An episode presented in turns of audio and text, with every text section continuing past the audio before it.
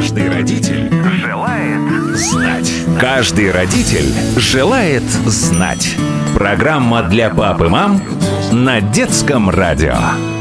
Добрый вечер, уважаемые родители. Младшее поколение отправляется отдыхать, ну а мы с вами будем проводить время с пользой, искать ответы на главные родительские вопросы.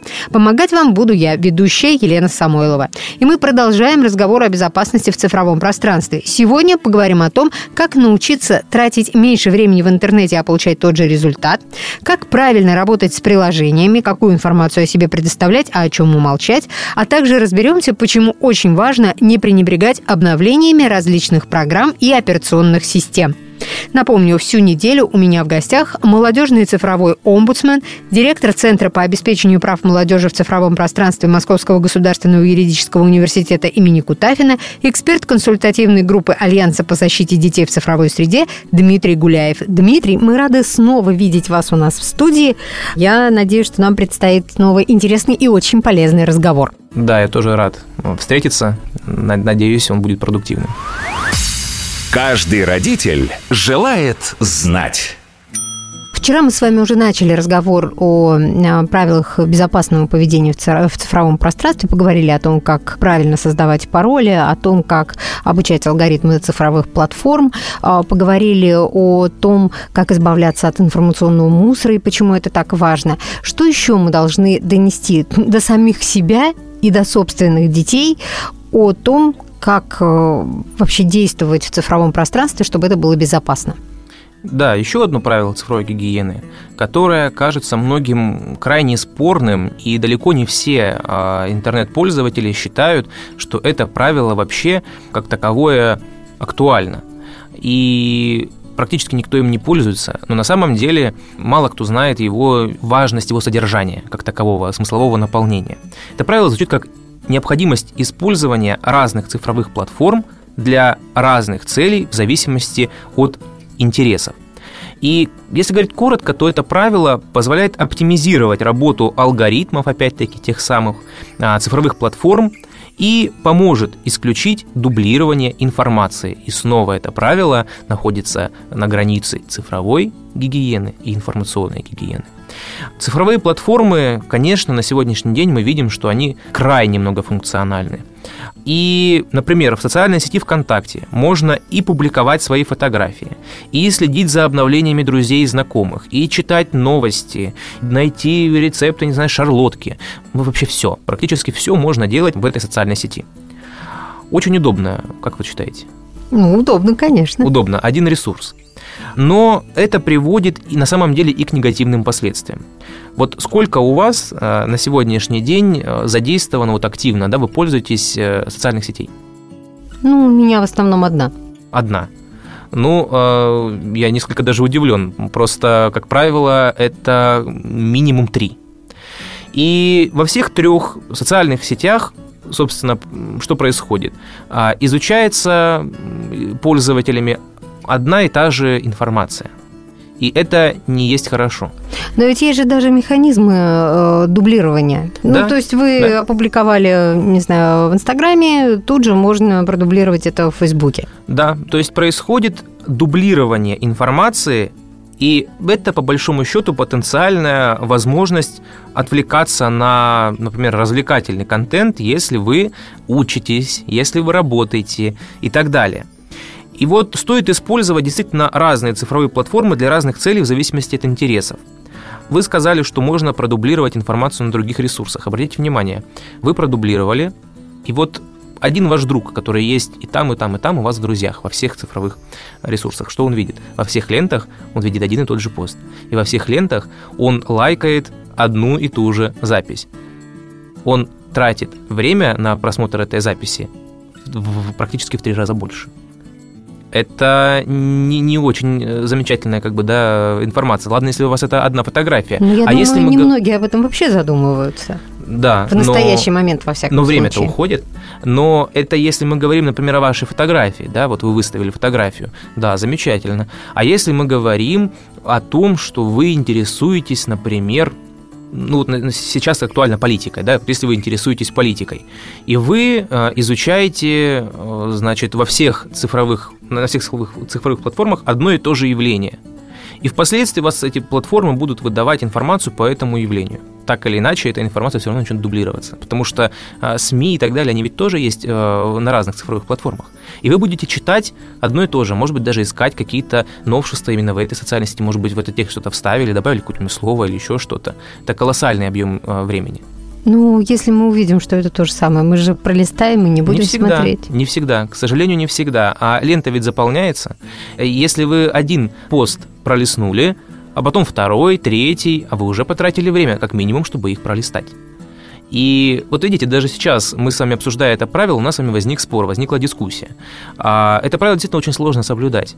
И мало кто это делает. Нам же хочется донести до большего количества... Охватить, да. Большую Получить аудиторию охват, охватить, конечно. да. Да, но тем не менее, а, вот есть такие моменты, которые позволяют нам оптимизировать эти алгоритмы да, а, для того, чтобы мы получали разную информацию на разных ресурсах и воспринимали большее количество интересной информации, становились более многогранными, а не только, например, изучали новости про политику на всех ресурсах, еще и одно и то же. Вот как это сделать? Например, ВКонтакте там, можно общаться с друзьями в Инстаграме публиковать, э, смотреть фотографии, истории и так далее. Это уже другая информация. Как минимум, оформление может быть другое, да? А если даже там ВКонтакте вы тоже вставите посты по той или иной тематике, но оформление как минимум другое. А может быть и содержание в этот момент как-то изменится, пока вы будете оформлять, например, в Инстаграм, да, какую-то историю. И, например, вот там новости вы читаете в какой-то другой социальной сети или на другой цифровой платформе.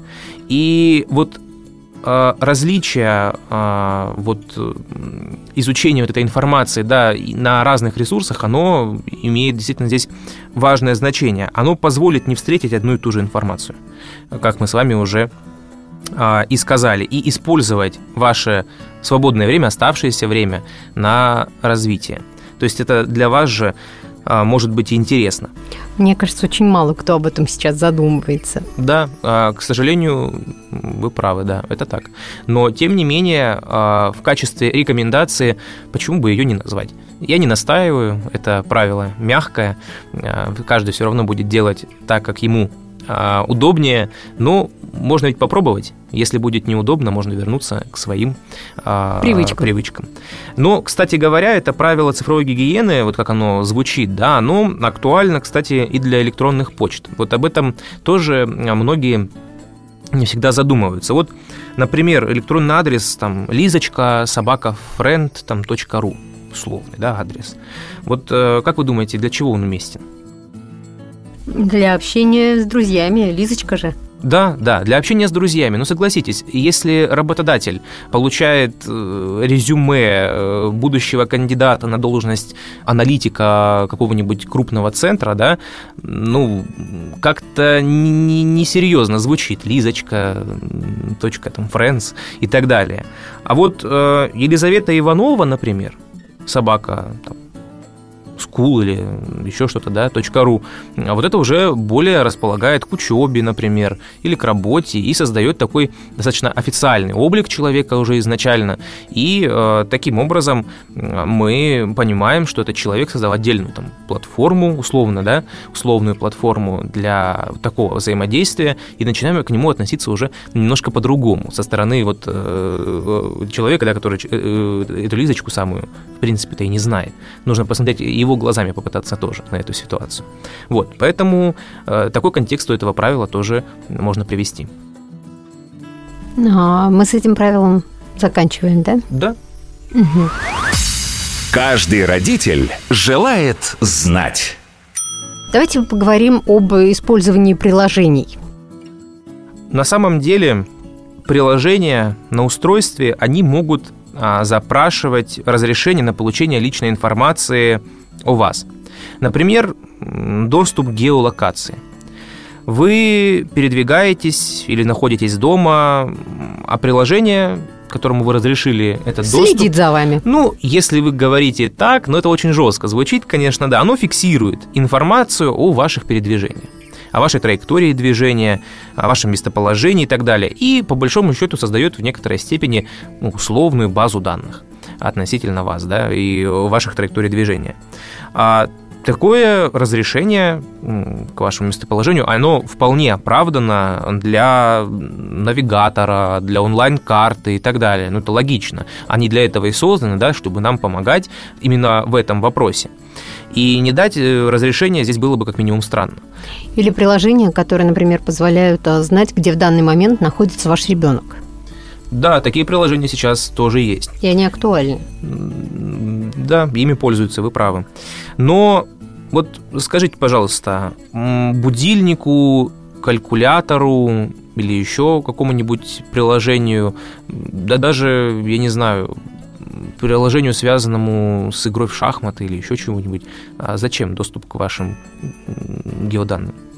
В принципе, не нужен. Вот, в принципе, он не нужен. А зачем разрешать? Ведь, как правило, когда мы запускаем какое-то приложение, у нас а, формально там возникает окошечко, да, где мы говорим разрешить доступ там, и галочки уже могут быть проставлены, а могут быть не проставлены. И мы, чтобы быстрее запустить приложение, которое нам срочно понадобилось, э, ту же игру, мы все сразу разрешаем зачастую даже не отдавая себе отчета э, о том, а что, что мы разрешили-то разрешили получить? Кому? И кому, да. А, очень часто приложения запрашивают доступ к вашим имеющимся фотографиям. А если, например, вы там не будете, если это игра, никакую аватарку создавать или еще что-то, а зачем им ваши фотографии? Ну, то есть, как бы а, всегда стоит в этих случаях, когда вы видите какое-то приложение, когда вы видите этот запрос да, на получение доступа к каким-то вашим данным, всегда нужно задаваться вопросом, а зачем? Это, конкретно это, запрашивая, запрашиваемая информация конкретно этому приложению. И исходя из этого уже, соответственно, анализировать то, к чему мы разрешаем доступ, к чему не разрешаем, а может быть, и у меня такое было, а, вообще отказываемся от использования этого приложения и скачиваем другое, если мы чувствуем, что здесь что-то не так и слишком много он хочет получить для непонятных целей. Вот, поэтому, если мы говорим с приложениями и с геопозицией, э, вот э, к ней, да, мы прицельно э, говорили, то это вот такая связь здесь существует. Аналогичная ситуация, по большому счету, и с встроенными в устройство камерами, микрофонами и так далее. Функционал, он напрямую у некоторых приложений зависит от доступа к ним. А, но такой доступ, опять-таки, тоже э, может быть использован впоследствии для того, чтобы получить как можно больше информации о человеке. А, получить данные его голоса, данные вообще, в принципе, его внешнего вида и так далее. Поэтому эта информация, конечно, здесь тоже очень важна. Ну, сейчас нередко уже люди просто закрывают камеры, например, да, на своих э, устройствах и так далее. Да, ну, они закрывают камеры, но если вы разрешили доступ к конкретному приложению, например, к камере, да, вы ее там закрыли, но потом ведь все равно вы эту камеру будете использовать, а доступ-то уже разрешен. То есть даже в данный да, момент, даже если не вы не пользуетесь этим приложением... Но, но есть такие оно... риски. А, то есть я не говорю, что это так, но я говорю о том, что такие риски вполне могут быть. И ну, лучше о них задуматься заранее, чем впоследствии чему-то очень сильно удивляться. Так или иначе, большинство современных антивирусных программ, они, конечно, снабжены идентификатором сомнительных автоматических разрешений доступа и так далее. Но важно все-таки научиться и самостоятельно следить за тем, каким данным интернет-ресурсы и приложения запрашивают доступ, и, как я уже сказал, не в один клик, а именно осознанно, задаваясь нужными и правильными вопросами, одобрять доступ э, вашим личным данным. Каждый родитель желает знать. Так, следующее правило, которому мы должны следовать и научить своих детей. Обновляйте программы, операционные системы на всех ваших электронных устройствах. Многие пользователи забывают или осознанно не обновляют программы операционные системы, которые установлены на их телефонах, планшетных компьютерах, ноутбуках и так далее, так далее, так далее. Почему, как вы думаете? Ну, у меня была, например, история, когда у меня подвис телефон, потому что я ничего не обновляла, но это просто потому, что я не знала, что надо было обновлять. Это было достаточно давно. И... Да, то есть вы не знали. А как вы думаете, какие еще могут быть причины? Ну, еще люди могут э, бояться, что с обновлениями пропадет какая-то информация. Или, например, что обновление подвиснет, и они не смогут э, пользоваться, там, не знаю, гаджетом в данный момент. Угу, да, совершенно верно. Но зачастую многие вообще не видят в этом необходимости. Ведь э, устройство работает и так, оно ведь работает без боев. Ну, правда, до поры до времени, но э, ну, на, тот, на, тот, на, да, да, да. на тот момент мы об этом как бы не думаем.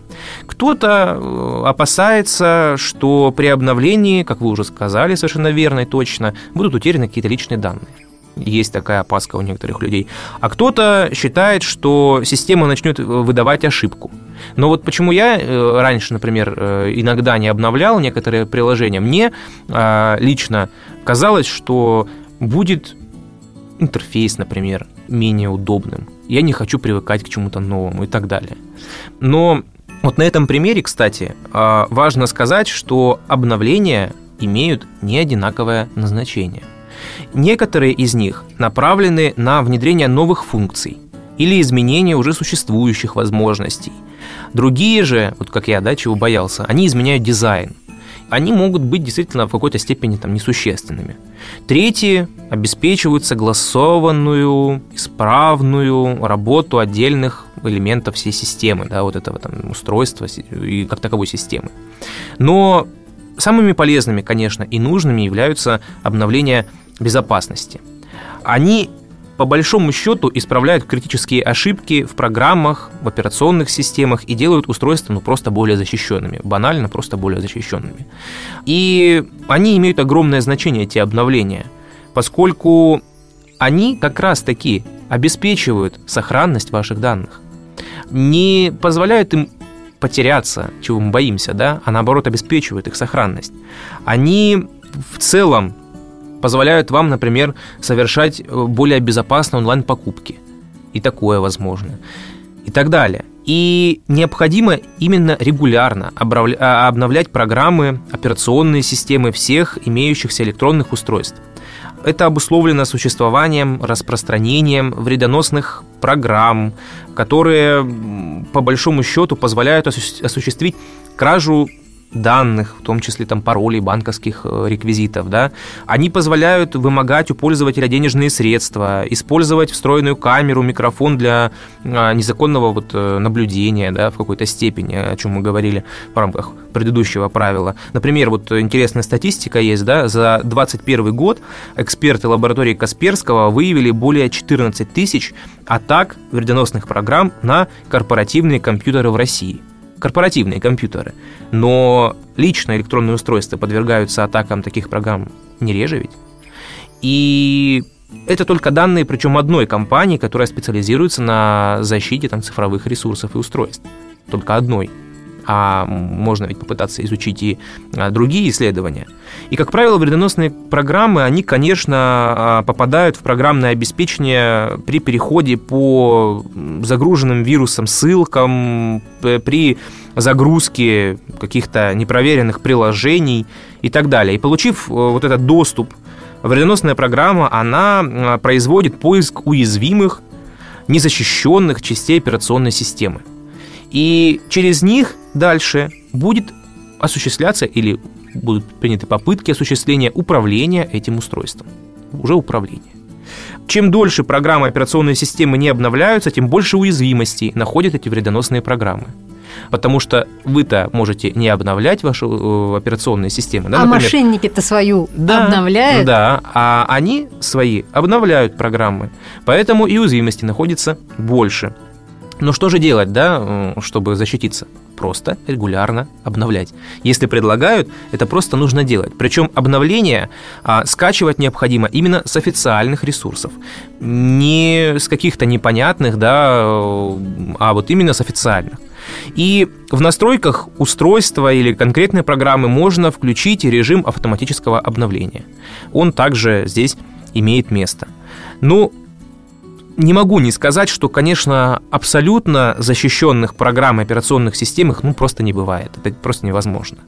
И они постоянно дорабатываются, совершенствуются, но вредоносные программы, как я уже сказал, развиваются вместе с ними. И а, обновляя программы операционной системы на всех устройствах, хотя абсолютной безопасности мы не обеспечим, но хотя бы минимизируем а, вот эти самые риски а, кражи данных и иные риски, которые могут быть связаны с ними. Вот такое правило. Хорошо. Откуда мы должны узнать о том, что мы должны э, обновить? Нам приходит какое-то сообщение? Ну, можно поставить, как я уже сказал, да, в настройках устройства а, функцию автоматического обновления. Тогда, в общем-то, не будет э, необходимости думать, а когда же нам обновлять. Она просто автоматически будет обновляться. Это очень удобная функция. А, а вообще лучше всегда а, любое вот такой запрос, да, предложение, его всегда лучше проверять на официальных источниках. Поэтому вот после того, как вы это проверили, тогда можно нажимать. Да, то Опять-таки... приходит к вам сообщение о том, что необходимо обновить, ну, а скрывается за этим что-то совсем другое. Конечно, обновление а, там, системы, которая предлагается вам в смс-сообщении от незнакомого номера посредством перехода по незнакомой ссылке, конечно же, это не то обновление, о котором мы говорим в рамках этого правила. А мы говорим совершенно о другом. Как? Должно выглядеть предложение об обновлении, э, чтобы оно не вызывало подозрений? Ну, это зависит уже от конкретной, а, соответственно, там, системы и конкретного ресурса. Здесь тоже точного ответа нет, но всегда нужно проверять, э, смотреть, как бы, что у вас установлено, и а, проверять это на официальных э, ресурсах, как я уже сказал. То есть заходить и проверять. Если автоматического обновления нет. А автоматическое обновление, оно как бы само отделяет зерна от плевел, да? Вероятно, да. Хорошо. Тогда лучше, э, то есть э, в борьбе с искусственным разумом лучше полагаться на искусственный разум, да? Э, ну, в некоторых случаях, да, возможно, это как раз-таки тот случай. Угу. Ну, просто очень многие люди, на самом деле, они, когда э, видят э, в телефоне, что нужно обновить, они пугаются. Ну, если человек не очень хорошо разбирается в э, этой теме. Ну, бояться точно не стоит. Нужно быть уверенным как бы в своих действиях в любом случае. А, всегда, но э, с здоровой долей, да, вот э, оценки вот этих всех обстоятельств и э, по пониманием вообще того, как бы, что вы делаете. В любом случае это крайне будет важно в этом отношении, поэтому не стоит бояться обновлений в любом случае. Дмитрий, завтра мы встретимся с вами снова и продолжим нашу беседу. Ну а сегодня до свидания. До завтра. Каждый родитель желает знать. Родительское время на детском радио истекает. На сегодня мы прощаемся с нашим гостем, молодежным цифровым омбудсменом, экспертом консультативной группы Альянса по защите детей в цифровой среде Дмитрием Гуляевым. И в следующей программе поговорим о том, как пользоваться электронной почтой так, чтобы не попасть в неприятную ситуацию, а также о том, почему использование публичных сетей Wi-Fi небезопасно. Не пропустите 22 часа по московскому времени. На сегодня я, Елена Самойлова, прощаюсь. Если у вас есть вопросы, касающиеся воспитания и здоровья детей, оставляйте их на страничке нашей программы на сайте дети.фм. Эм. Кстати, там же вы можете еще раз переслушать все выпуски, которые уже были в эфире. Более того, послушать этот и другие выпуски программы «Каждый родитель желает знать» можно в любое время на популярных подкаст-платформах. Просто заходите в Apple подкасты, подкасты ВКонтакте и Яндекс Музыку, пишите в поиске «Каждый родитель желает знать» и слушайте. Не забудьте подписаться на подкаст, чтобы не пропустить новые выпуски. Друзья, до встречи, всем хорошего вечера. Каждый родитель желает знать. Каждый родитель желает знать. Программа для пап и мам на детском радио.